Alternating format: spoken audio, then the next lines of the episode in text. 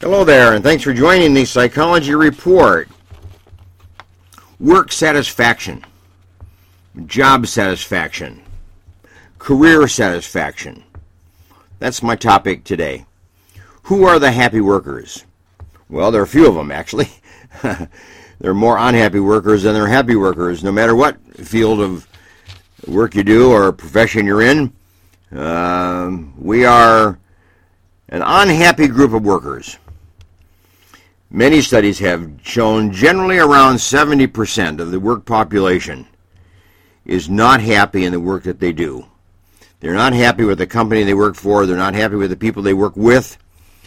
And there is a job dissatisfaction that prevails. Now, that's an unfortunate pattern because, number one, it leads to depression. When you go to work every day in a job or with a group of people or company you don't really respect and like and want to be with, you're more likely to be prone to depression over time. But also just the frustration and the anger and the ill feelings that develop between you and your company and other workers just leads to a kind of a sense of irritation and irritability and anger. So that isn't a healthy, kind of thing to do. So then it comes down to the fact that sometimes the hours are not, satisfying. And sometimes you don't have much control over the hours. You work in a company that fixes the hours and you're a morning person, but you have to work in the evening. Or you're an evening person, you have to work in the morning. I mean, there are lots of factors that contribute to one's dissatisfaction in the workplace. But who are the unhappy workers?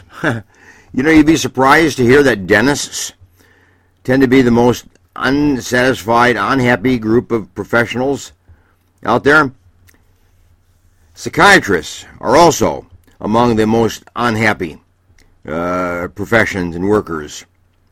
So there are a number of professions and groups that we deal with and we have dealings with on a regular basis. But basically, these are the people that tend to be the unhappy ones. Maybe your job when you go visit your dentist or you go and visit your psychiatrist is to cheer him up a little bit. Make his day a little bit better. Maybe that's just something that would be a good thing to do because they themselves are not on the happy end of the list.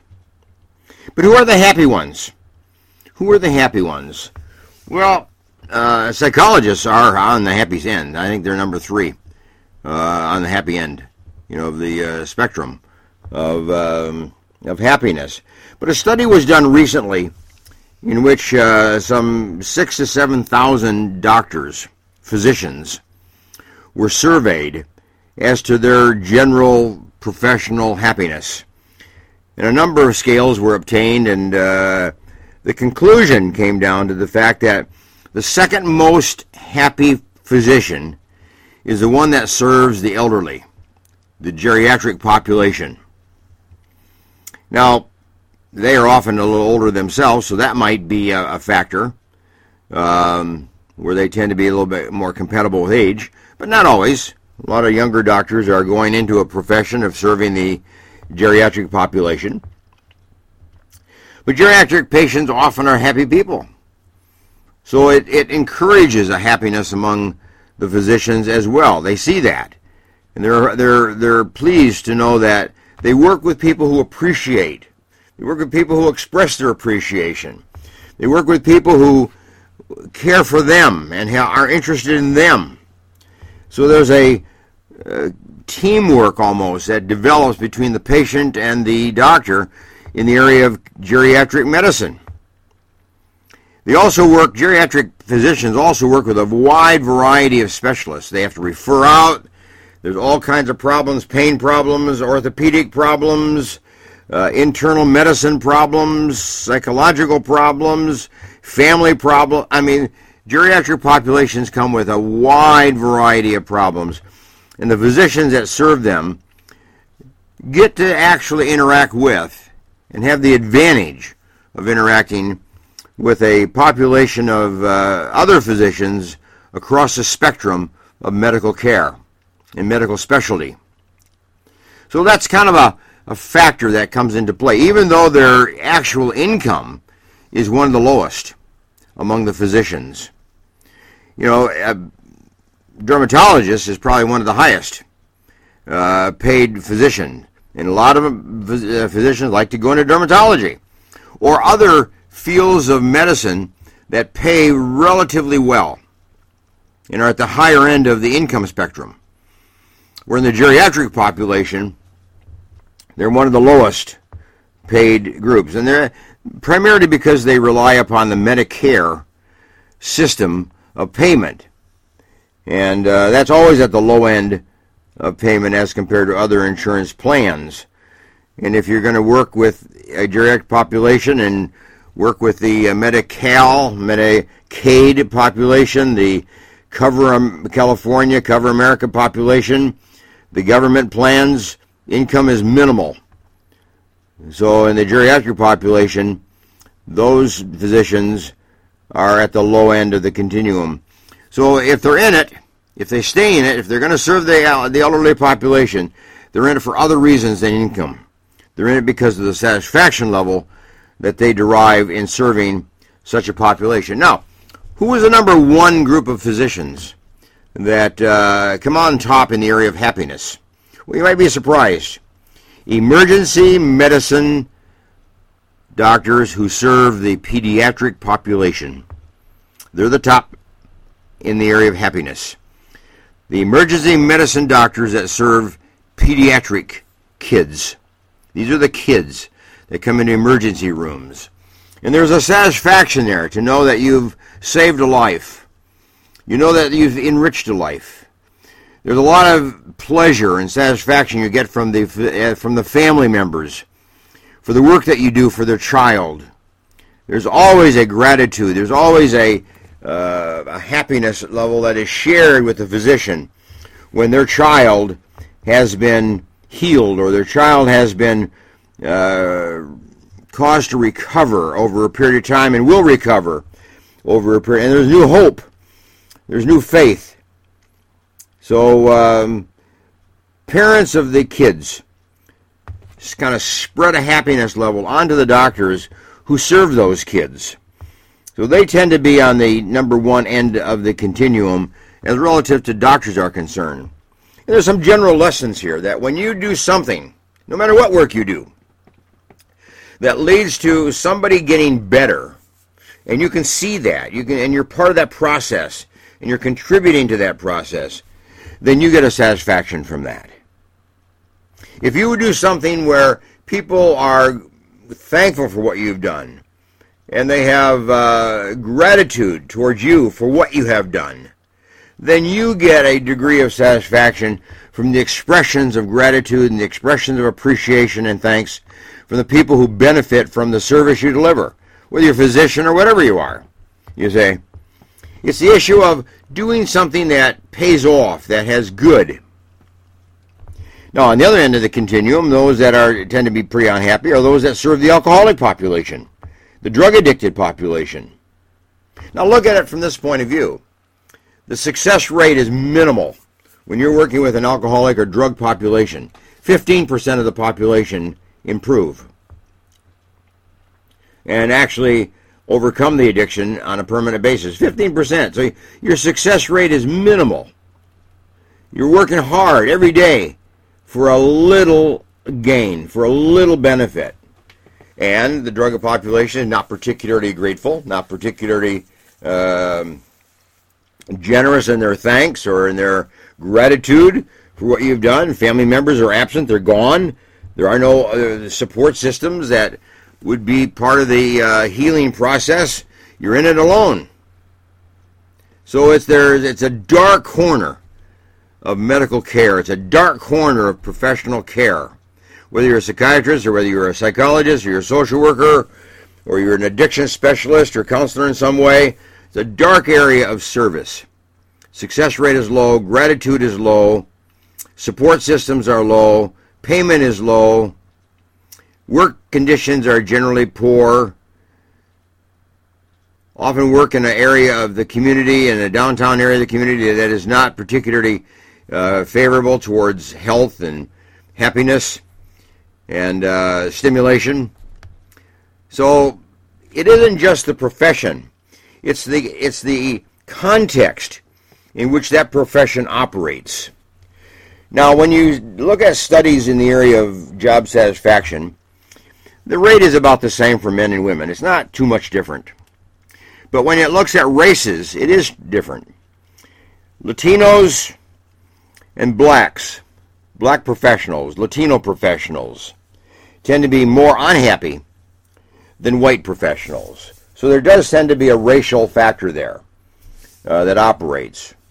And then the other thing about age is this.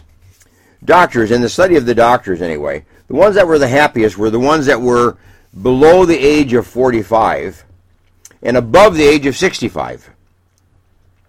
Now just take a look at that kind of thing. We have young doctors coming into the field with a lot of optimism and with a lot of faith and hope and feeling strong and feeling like they can turn the world upside down. So there's a lot of energy. So happiness kind of goes with that. But around age 45, that begins to turn. It goes downward.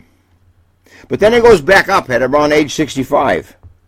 And doctors that continue to work after age 65 are those that see value in what they do. They appreciate what they do, and they know that they are appreciated for what they do. They work with a population that is more likely to be appreciative and to express that appreciation, to them. And there's a knowledge of other professionals. There's a teamwork that enters in when you're older. You start working with others. You start working more compatibly and in a collegial relationship with other team members, with other professions, and with other specialties. There's more challenges, and you're interested in challenges because you have all this background experience, and now you can take on cases that are unusual or difficult, cases that have maybe little hope of actually improving. You can take those on because of your background experience and your respectability and your stature in the medical community. So the challenges are greater when you're older than when you're younger. And that leads to an increased level of happiness. Some years ago, I listened to a seminar in which one of the speakers was Warren Buffett. The other speaker was Bill Gates. And they were speaking to a university population of seniors graduating in the field of business. And in the question and answer period, one of the students asked the two gentlemen what advice they have for a graduating senior in business. Bill Gates gave his answer, kind of typical answer that one might expect. Then it came Warren Buffett's turn.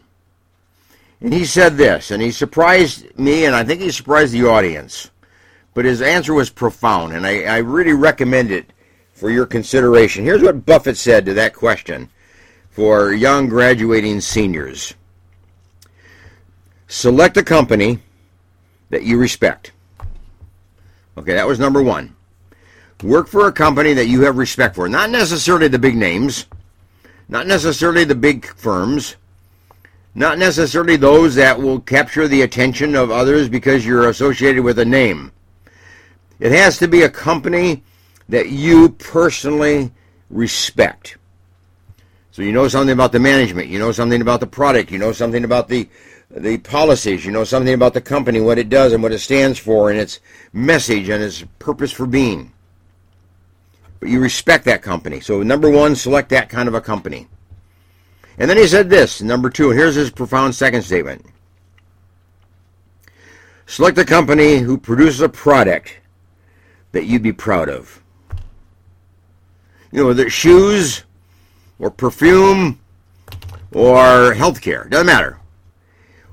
Make sure that the product of that company, the product of that job, you are proud to produce, you are proud to market, you're proud to sell to the public, you're proud to make it available to the public, you're proud to put your name to it, you're proud to stand up to it, you're proud to stand in back of it. That's the 2 points that he said. And then he made a third point to these students, and I think this was also profound. He says, if you find a company you respect, and you find a company who has a product that you are proud of, and you join that company, don't worry because the money will flow. The money will flow. You see, don't get the job because of the income. Don't take a job because of the benefits. Don't take a job because of the location.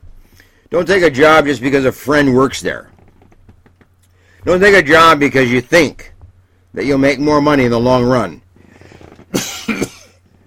He said, you get your job on the basis of respect for the company, proud of the product, and then just let the money flow. You'll get raises, you'll get advancements, but you'll also have opportunity. And sometimes the opportunity will be in that company, and sometimes the opportunity will go to a different company that has those same features, that you respect that company and the product that that company produces. And then there will be income made perhaps on a greater level there. So it will just begin to flow, and you'll be a happier worker, and you'll be a satisfied worker, and you'll be a well-paid worker. That's what his point was, on that. So it's important who you work with, your colleagues. Very important. It's important who your manager is. One of the studies, and many studies actually, have shown that you can be satisfied in your job, and all of a sudden you get a new manager. You got a new supervisor. And before you know it, you're on disability. You've had hostility, you've had anger, you've had depression, you have much fear, you have much anxiety, working with that new manager.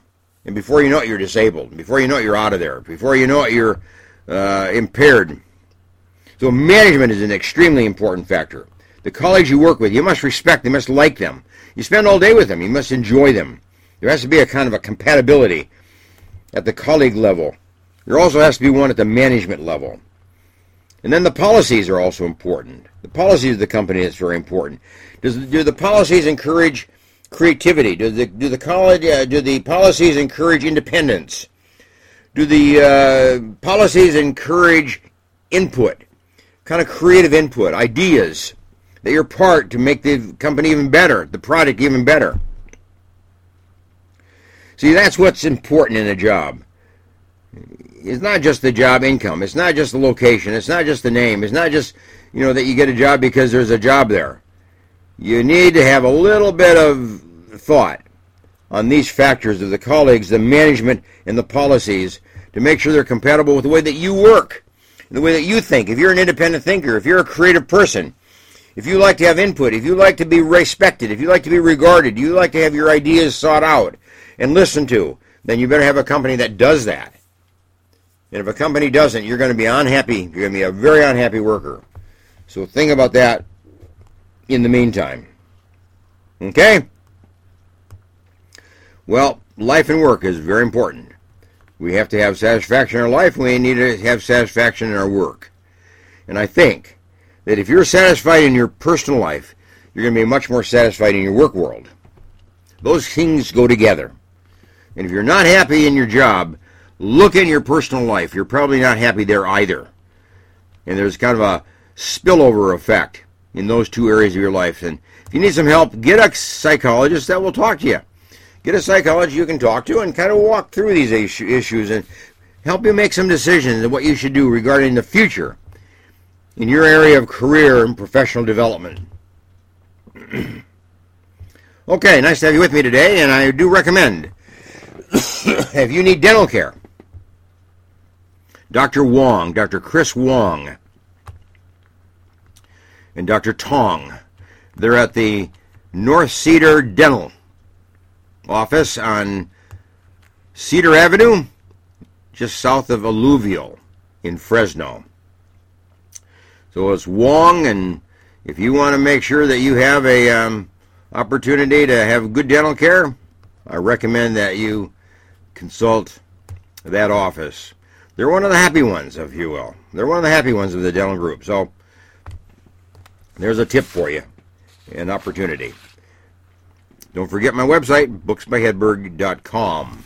Pick up a book. Go to the website. Check it out. And we'll see you again, and bye for now.